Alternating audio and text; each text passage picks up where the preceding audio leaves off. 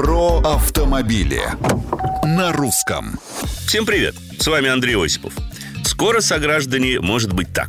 Останавливает вас инспектор дорожной полиции, глядит натренированным глазом и доверительно так предлагает. Ну что, дунем по-быстренькому. Что это означает? Означает это, что заподозрил он недоброе. Наличие пресловутых промили в выдыхаемом вами воздухе.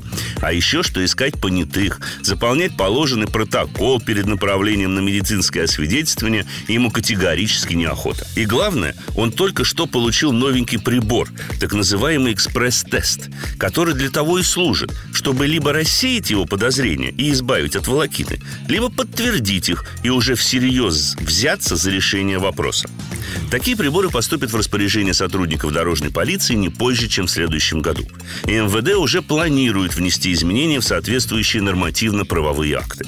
А нам, водителям, в связи с такой инновацией, просто следует помнить, что экспресс-проверка – лишь средство индикации – ее результаты не могут считаться юридическим подтверждением того, что автомобилист находится в состоянии опьянения.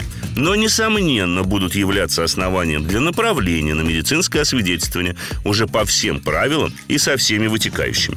И если от такого быстренького анализа вы вправе отказаться, то от освидетельствования никак не получится, если, конечно, вы не хотите лишиться водительского удостоверения.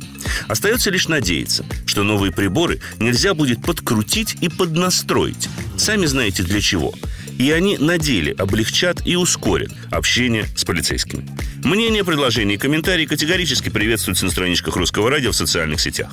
Это был Осипов про автомобили на русском.